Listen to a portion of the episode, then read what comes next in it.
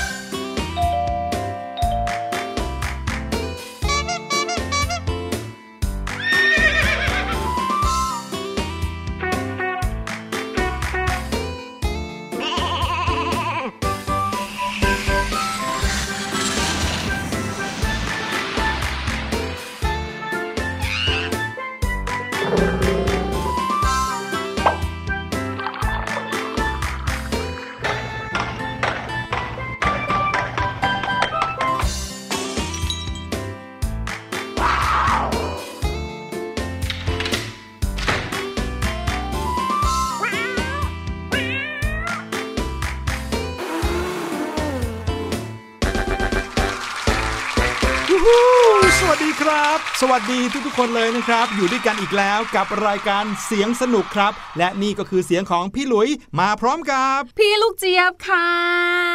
สวัสดีทุกคนเช่นเดียวกันนะคะ พี่หลุยเมื่อตะกี้นี้ พี่หลุยบอกว่าอยู่ด้วยกันอีกแล้ว แปลว่าอะไรอะ ก็ใครที่กดเข้ามาฟังใน w w w t h a i p b s p o d c a s t c o m คลิกเข้ามาในรายการเสียงสนุกก็กลับมาเจอกันอีกแล้วยังไงล่ะครับอืมเรียกว่าเจอกันแบบต่อเนื่องยังได้เลยนะคะ ถูกต้อง เพราะว่าเมื่อเราเป็นพอดแคสต์เนี่ยนั่นแปลว่าเราสามารถที่จะอยู่ด้วยกันหรือน้องๆ สามารถที่จะฟังรายการเสียงสนุกและรายการอื่นๆ ได้ตลอดเวลาเลย ฟังต่อเนื่องตอนหนึ่งจบแล้ว ต่อด้วยอีกตอนหนึ่งจบแล้วเพิ่มไปอีก EP หนึ่งจบแล้วเพิ่มไปอีกรายการหนึ่งฟังทั้งวันก็ยังได้ ใช่ค่ะ แต่ว่าอย่าลืมกินข้าวด้วยนะครับ เอาละฮะวันนี้รายการเสียงสนุกเราแน่นอนมาพร้อมกับเสียงที่สนุกสนานพร้อมกับความรู้ แล้วความรู้ที่เราจะเอามาฝากน้องๆในวันนี้ บอกเลยว่าน้องๆครับ เป็นเรื่องราวของคนตาย แต่น้องๆไม่ต้องตกใจไปนะครับ ไม่จำเป็นต้องหาเพื่อนมานั่งฟังข้างๆ ไม่จำเป็นต้องเอาผ้าห่มมาคลุมโปงนะ ใช่แล้วค่ะ เพราะว่าเรื่องราวเกี่ยวกับคนตายในวันนี้ที่เราจะนำมาฝากกันนะคะ เป็นประเพณีการจัดงานศพพิธีศพนะคะ ของแต่ละประเทศแต่ละที่นั่นเองค่ะ เราอาจจะคุ้นเคยเนาะเวลาที่เราพูดถึงการจัดงานศพเนี่ยอาจจะถ้าไม่เผาก็ฝังใช่ไหมคะใช่แต่ว่าในแต่ละที่เนี่ยนะคะตามซอกตามหลืบหรือว่าตามมุมต่างๆ ของโลกใบเนี้ยเขาก็ยังมีวัฒนธรรม หรือว่ามีประเพณีบางอย่างที่ไม่เหมือนกับเรานะใช่ดังนั้นวันนี้นะคะ ทั้งพี่หลุยและพี่ลูกเจี๊ยบเนี่ยก็จะนำเรื่องราวความรู้สนุกสนานอันนี้เนี่ยแหละค่ะ มาฝากน้องๆกัน ใช่แล้วครับ แต่ว่าก่อนหน้านั้นเรามีนัดกันอยู่ที่ต้นรายการของเราเนี่ยจะมีเสียงปริศนามาฝากน้องๆ วันนี้เสียงปริศนาจะเป็นเสียงของอะไร จะเดากันง่ายหรือเปล่า ไปฟังกันเลยครับ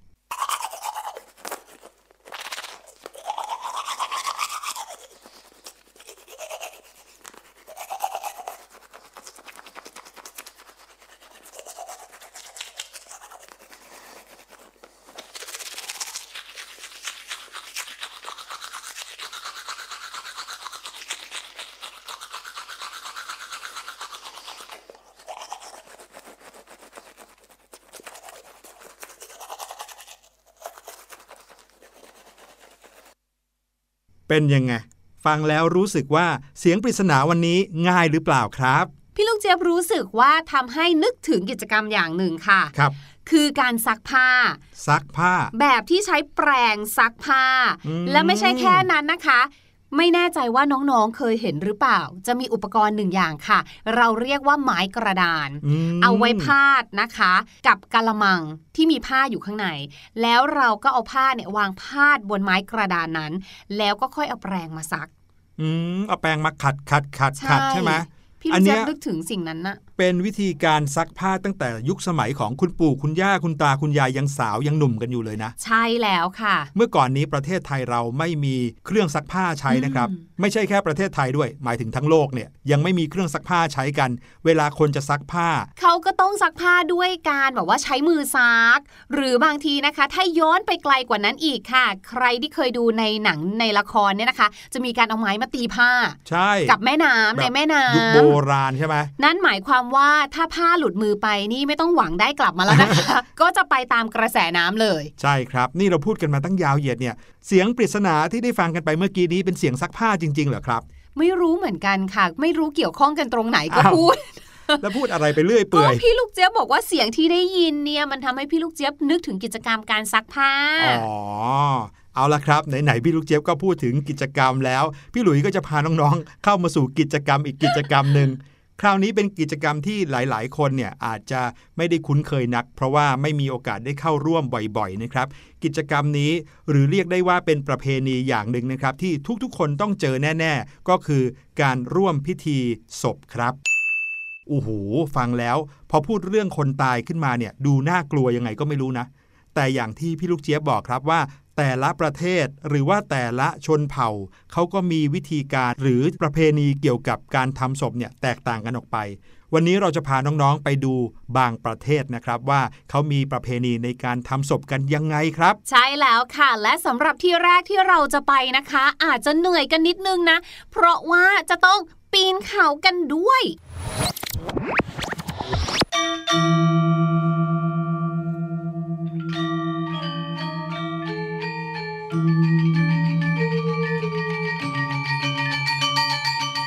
มาแล้วครับ ตอนนี้พวกเราพาน้องๆ มาที่ทางตอนใต้ของประเทศจีนครับ ที่นี่นะครับเป็นที่อยู่ของชนกลุ่มน้อยกลุ่มหนึ่งที่เรียกตัวเองว่า ชาวปอ กับอีกกลุ่มหนึ่งที่เรียกตัวเองว่า ชาวกู่เย่ครับ ซึ่งทั้งสองกลุ่มนี้เนี่ยนะคะ ในสมัยก่อนค่ะ เคยอยู่ในทางตอนกลาง แล้วก็ตอนล่างของประเทศจีนค่ะ และเหตุผลที่ทำให้เราสองคนต้องพาน้องๆมาถึงที่นี่ก็เพราะว่าที่นี่เนี่ยเขามีประเพณีหนึ่งเกี่ยวกับคนตายที่น่าสนใจมากๆเลย ที่นี่ครับ เขาเอาคนที่เสียชีวิตแล้วหรือว่าตายแล้วเนี่ยนะครับไปใส่ไว้ในโลงศพ เสร็จแล้วก็เอาโลงศพไปแขวนไว้ที่หน้าผาครับซึ่งประเพณีแบบนี้นะคะ หรือว่าวิธีการทำแบบนี้เนี่ยมีมานานมากๆแล้วค่ะ เคยมีคนนะคะไปทำสำรวจทำวิจัยมาแล้ว เขาบอกว่าไปเจอโลงศพที่เก่าแก่ที่สุดเนี่ยนะคะ มีอายุอยู่ที่ประมาณ 3,000 ปี โอ้โห แปลว่าเป็นวัฒนธรรมเป็นประเพณีที่อุยสืบทอดมายาวนานมากๆเลยนะคะ ครับ และสาเหตุที่ชนกลุ่มน้อย 2 กลุ่มนี้นะคะ ที่พี่หลุยได้พูดถึงไปเนี่ยเขาเลือกที่จะทำพิธีแบบนี้เนี่ยเพราะเขามีความเชื่อค่ะว่า การทำแบบนี้เนี่ยนะคะก็คือการนำโลงศพของคนตายเนี่ยไปแขวนไว้บนหน้าผาแทนการฝังเนี่ยนะคะ จะทำให้คนตายเนี่ยไปสวรรค์ได้ง่ายขึ้น ถ้าเกิดว่าเรานำโลงศพนั้นเหมือนกับว่า ไปยังที่สูงๆอะ่ะโอ้ใกล้กับสวรรค์ให้มากขึ้นแบบเนี้ยค่ะอ๋อเขามีความคิดแบบนี้กันเนาะใช่แล้วค่ะ แล้วเชื่อไหมคะว่าการที่นำศพไปแขวนแบบนั้นเนี่ยนะคะ มันก็มีประโยชน์อย่างอื่นด้วยนะคะ คือถ้านับตามหลักของวิทยาศาสตร์เนี่ยเขาบอกว่าการทำแบบนี้เนี่ยนะคะ ก็จะทำให้ศพเนี่ยไม่ถูกก่อกวนจากสัตว์ต่างๆได้ หรือแม้กระทั่งค่ะบรรดาโจรที่จะมาขโมยของ เขาก็จะไม่สามารถที่จะแบบปีนขึ้นไปอะเพื่อที่จะมาขโมยมาแกะอะไรแบบนี้ได้นะคะ และอีกหนึ่งข้อค่ะก็คือ ถ้าสมมติว่าเราเนี่ยเลือกที่จะฝังใช่ไหมคะพี่หลุยน้องๆค่ะนั่นทำให้เราเนี่ยจะไม่สามารถนำพื้นที่หรือว่าที่ดินตรงนั้นเนี่ยไปใช้ประโยชน์อย่างอื่นได้อีก เพราะว่าเราได้นำไปฝังศพคนตายแล้ว เราก็จะต้องแบบเหมือนให้เกียรติเขาไม่ไปก่อกวนเขาครับนั่นทำให้ค่ะ บรรดาชาวบ้านเนี่ยเขาก็จะสูญเสียพื้นที่ในการเพาะปลูก หรือว่าในการทำมาหากินไปอีก ดังนั้นนะคะ การที่ย้ายลงศพขึ้นไปยังไปแขวนในที่สูงๆเนี่ยก็เลยเป็นสิ่งที่มีประโยชน์มากๆเลยหลายข้อเลยแหละ แต่คำถามมันอยู่ตรงนี้พี่หลุยเขาเอาขึ้นไปได้ยังไงอะลงศพมันไม่ใช่เล็ก ๆ เลยนะพี่หลุย น้องๆก็คงจะสงสัยเหมือนกับพี่ลูกเจี๊ยบใช่ไหมล่ะครับ การเอาลงศพไปแขวนเอาไว้เนี่ยจะมีอยู่ 2 แบบ ก็คือการแขวนไว้ในที่ที่สูงสูงเลย กับแขวนไว้ในที่ที่ต่ำลงมาหน่อย วิธีการของการแขวนเนี่ยเขาก็ทำเหมือนกับเวลาที่ช่างทาสีหรือว่าช่างทำความสะอาดตึก เขาไปตั้งนั่งร้านเพื่อทำความสะอาดผนังตึกข้างนอกอะครับ โดยการขึงเชือกจากข้างบนหน้าผา แล้วก็ขึงทิ้งลงมาที่หน้าผา แล้วก็เอาโลงศพนั้นไปแขวนไว้ แต่ถ้าเกิดว่าเป็นบริเวณพื้นที่ริมผาที่ต่ำหน่อย ก็เอาโลงศพเนี่ยยกขึ้นผ่านบันได แล้วก็เอาไปแขวนติดไว้ที่ผนังหน้าผาครับและสำหรับใครนะคะ ถ้าเกิดว่าได้มีโอกาสไปที่ประเทศจีนแล้วอยากจะไปดูเนี่ยนะคะไปดูได้อยู่นะคะ ยังมีให้เห็นอยู่แม้ว่าจำนวนโลงศพที่จะให้ดูตอนนี้เนี่ยจะน้อยลงไปมากแล้ว เพราะว่าในสมัยก่อนค่ะโลงศพส่วนมากเนี่ยเขาจะแขวนไว้ใกล้กับแม่น้ำค่ะ ก็เลยมักจะตกลงจากหน้าผาแล้วก็หายไปกับน้ำแบบนี้นะคะ ในปัจจุบันนี้ค่ะ ก็เลยคงเหลือให้เราดูเอาไว้เนี่ยประมาณ 100 ชิ้นค่ะอืมอยู่ทางตอนใต้ของประเทศจีนอย่างที่บอกนะคะ แต่ว่าประเพณีแบบนี้นะคะก็คือการทำพิธีศพด้วยการแขวนลงศพเอาไว้ที่ริมหน้าผาเนี่ยก็ไม่ได้มีแค่ที่ประเทศจีนเท่านั้นนะคะน้องๆค่ะ เพราะว่ายังมีที่ประเทศฟิลิปปินส์แล้วก็ที่อินโดนีเซียอีกด้วยค่ะพูดถึงประเทศอินโดนีเซียแล้วเนี่ยนอกเหนือจากประเพณีการแขวนลงศพเอาไว้ที่หน้าผานะครับ ยังมีอีกประเพณีหนึ่งในประเทศอินโดนีเซีย ที่ต้องบอกเลยว่าสำหรับพี่หลุยแล้วถือว่าเป็นเรื่องที่น่ากลัวพอสมควรครับ เพราะประเพณีนี้คือประเพณีการเก็บศพเอาไว้ในบ้าน ไม่ใช่แค่เก็บเอาไว้ธรรมดานะครับ คือให้ศพนั้นยังคงใช้ชีวิตอยู่กับคนที่ยังมีชีวิตเนี่ยตามปกติเลย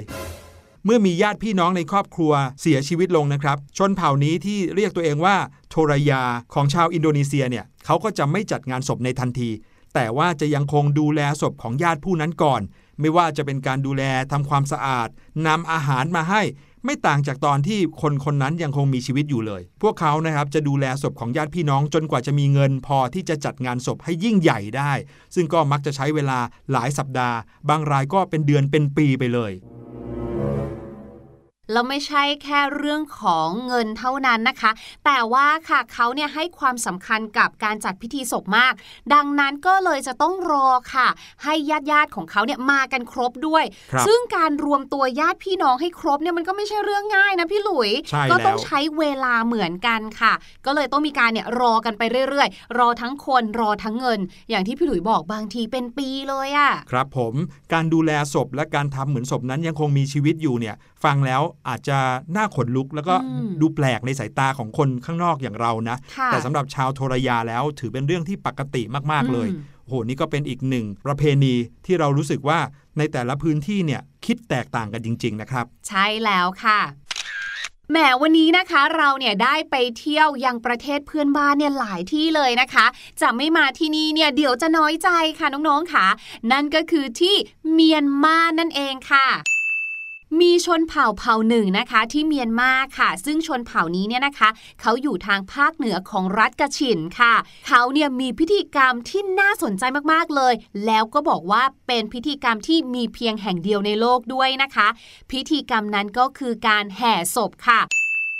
ฟังดูเนี่ยก็เหมือนจะไม่ได้แปลกมากใช่ไหมใช่ที่ไหนก็มีการแห่ศพนะเออแต่ว่าอะลองนึกภาพของคนไทยเราอย่างเงี้ยพิธีกรรม หรือว่าพิธีทางศาสนาพุทธของเรา เวลาที่เราแห่เนี่ยเราก็จะเหมือนกับว่าตั้งสมาธิหรือว่าเงียบๆใช่ไหมเดินวน เวียนรอบเมนเผาศพเนี่ยสามรอบ ใช่แล้วก็ค่ะคนที่เวียนรอบเมนเนี่ยก็จะเป็นไปด้วยความโศกเศร้านะอืม แต่ว่าที่ชนเผ่านี้ค่ะ ที่พี่ลูกเจี๊ยบบอกเนี่ยวิธีการของเขาเนี่ยนะคะเขาเนี่ยจะนำเอาศพญาติหรือว่าคนที่ตายเนี่ยนะคะ มาไว้บนแคร่ค่ะ แล้วก็ตรึงด้วยผ้าขาวสี่ด้าน ถ้าดูแล้วเนี่ยก็เหมือนกับการแห่ศพทั่วไปเนี่ยแหละค่ะ แต่ที่น่าสนใจค่ะก็คือ ระหว่างที่มีการแห่ศพเนี่ยนะคะ เขาจะมีการบรรเลงเพลงด้วยค่ะอืมและเพลงที่ว่าเนี่ยไม่ใช่เพลงเศร้า คือครับถ้าเราพูดถึงเพลงเศร้าหรือว่าเพลงงานศพเนี่ยครับทำนองแรกที่ขึ้นมาน่าจะ ใช่ธรณีกันแสง ถูกต้องแต่ที่นี่ค่ะ เขาบอกเลยว่าไม่เราไม่ต้องการความเศร้าค่ะ เพราะเราต้องการเพลงที่มีจังหวะที่เร็วขึ้น เร็วจนกระทั่งว่าคนแบกศพเนี่ยนะคะ จะมีการเต้นตามไปด้วยค่ะ การเต้นนะคะจะมีการวางสเต็ปมาไว้แล้วค่ะครับและทุกคนเนี่ยควรที่จะต้องเต้นให้พร้อมเพรียงกันด้วยนะคะอืมและบางเพลงเนี่ยนะคะ หรือว่าบางสเต็ปของเพลงเนี่ยจะทำท่าเหมือนกับกำลังแบบว่าแย่งศพกันด้วยค่ะ ซึ่งพิธีกรรมแบบนี้นะคะ ชนเผ่านี้เขาเชื่อกันค่ะว่าจะทำให้ผู้ตายเนี่ยได้ขึ้นสวรรค์ค่ะ อืม จะว่าไปนะ ถ้าเกิดว่าพี่หลุยได้มีโอกาสไปเห็นพิธีกรรมนี้เนี่ย คงจะรู้สึกแปลกๆเหมือนกันอืมในแง่ที่ว่า จะเศร้าก็ต้องเศร้านะ เพราะว่ามีคนเสียชีวิตไปคนหนึ่งนี่อืมแต่ว่าก็เห็นคนเต้นกันอย่างเต็มที่อยู่เลยอย่างเงี้ยเขาอาจจะมีความเชื่อว่าในเมื่อแบบเหมือนพ้นทุกข์แล้วอย่างนี้มาครับกำลังจะได้ไปมีความสุขละ เราคนเป็นเนี่ยก็ควรที่จะต้องยินดีกับเขาไงก็แบบนี้มีไหมทางเป็นไปได้อย่างนั้นเหมือนกันนะครับแหมวันนี้พูดเรื่องราวเกี่ยวกับคนตายนะ แต่ว่าก็เป็นเรื่องที่มีมุมมองที่แตกต่างออกไปจากสิ่งที่เราเคยรู้เคยเข้าใจกันนะครับ เอาล่ะพี่หลุยว่าตอนนี้เรากลับบ้านกันเถอะ นะครับเพราะว่ามาหลายประเทศแล้วเริ่มเหนื่อยให้น้องๆ ได้ฟังเพลงกันก่อนดีกว่า เห็นด้วยเลยค่ะ พี่หลุยพี่ลูกเจี๊ยบเนี่ยเมื่อกี้ก็ปีนผาจนเมื่อยนองมากๆแล้วค่ะ ขอตัวกลับประเทศของเราก่อนละกันนะคะ ส่วนน้องๆค่ะ ไปฟังเพลงนี้กันดีกว่าค่ะ กับเพลงที่ชื่อว่าขอโทษ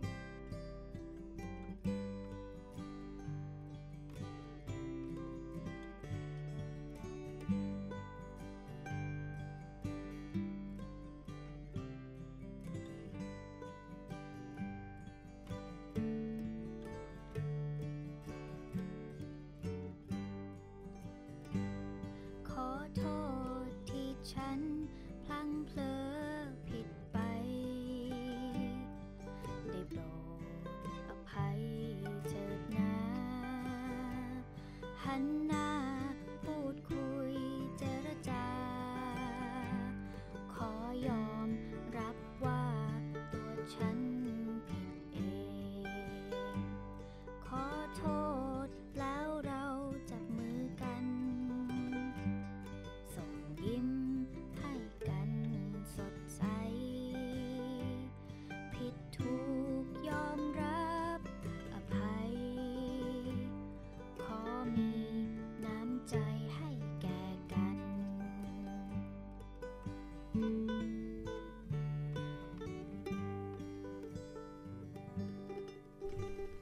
พี่ลูกเจี๊ยบเคยเล่าให้พวกเราฟังว่ามี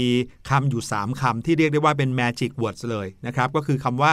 ขอบคุณ ขอโทษ และคำว่าได้โปรดใช่ซึ่งถ้าเกิดว่าเราพูดกับใครเนี่ยจะทำให้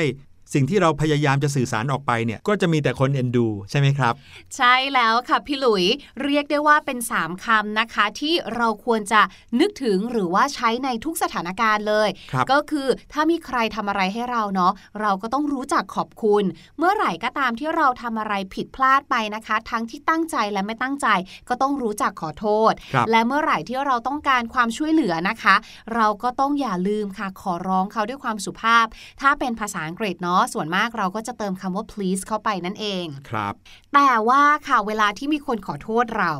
เรามักจะตอบกลับไปว่าอะไรอะอย่างพี่หลุยอย่างเงี้ยสมมติพี่ลูกเจี๊ยบบอกอุ้ยพี่หลุยพี่ลูกเจี๊ยบขอโทษอ๋อ ไม่เป็นไรพี่ลูกเจี๊ยบ อืม ส่วนอืมมากเราจะพูดอย่างนี้ใช่ไหมคะ เช่นแบบว่า it's okay it's okay ใช่ไหมที่แปลว่าไม่เป็นไรนั่นแหละค่ะ แต่เชื่อหรือไม่คะว่าการตอบกลับไปแบบนี้เนี่ยนะคะ อาจจะทำให้คนขอโทษก็คือเช่นในกรณีนี้เนาะก็คือพี่ลูกเจี๊ยบเนี่ยรู้สึกไม่ดีได้ อ้าวการทำตไมอบล่ะว่าครับ it's okay มันเหมือนกับว่าเราไม่ได้ใส่ใจหรือสนใจเขาตั้งแต่แรกอยู่แล้วอะแบบเนี้ยค่ะ ดังนั้นวันนี้ค่ะ พี่ลูกเจี๊ยบจะมีประโยคหรือว่าสำนวน ไว้ตอบรับหรือตอบโต้ เมื่อมีคน say sorry หรือว่าขอโทษเรามาอืมครับเราควรจะตอบกลับกับเขาว่าอย่างไรบ้างนะคะ อันแรกเลยค่ะ พี่ลูกเจี๊ยบว่าหลายๆ คนน่าจะใช้ค่ะ ก็คือ never mind never mind never mind นะคะ never ที่แปลว่าไม่เคยนั่นแหละค่ะ แล้วก็ m i n d mind never mind ก็คือไม่เป็นไร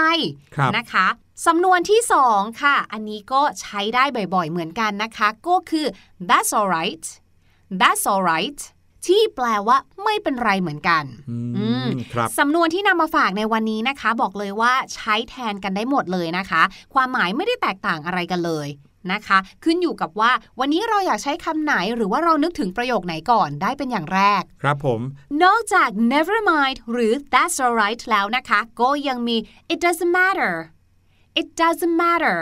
ไม่มีปัญหาไม่เป็นไรเหมือนกันค่ะอืมโอ้ยคำว่าไม่เป็นไรคำเดียวเนี่ยพูดเป็นภาษาอังกฤษได้หลายคำเลยนะครับ ใช่แล้วค่ะ พี่ลูกเจี๊ยบแถมให้อีกอันหนึงเลยค่ะ ก็คือ don't worry about it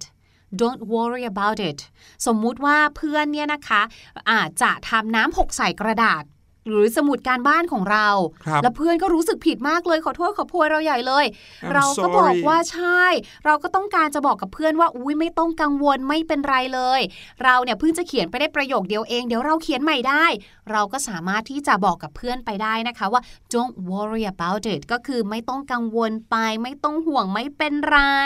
โอ้โห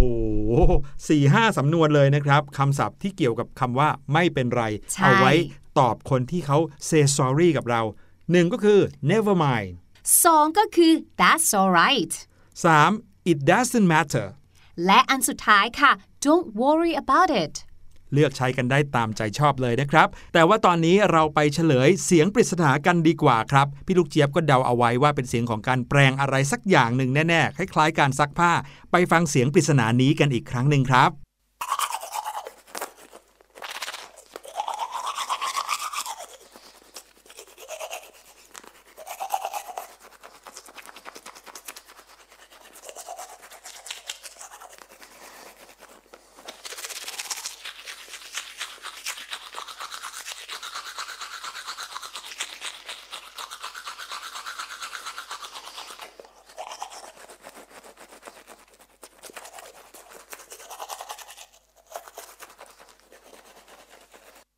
เป็นไงครับพี่ลูกเจี๊ยบยังคิดว่าเป็นการแปลงอยู่ไหมพี่ลูกเจี๊ยบเนี่ยไปแอบดูเฉลยมาแล้วค่ะ แต่ที่แน่ ๆ คือเป็นการแปลงเหมือนกันครับเพียงแต่ว่าแปลงอะไร อืมน้องๆ คงจะเดากันถูกแน่นอน มาเฉลยกันเลยดีกว่า เสียงปริศนาในวันนี้เราเปิดเสียง แปลงฟันมาให้น้องๆได้ฟังกันครับ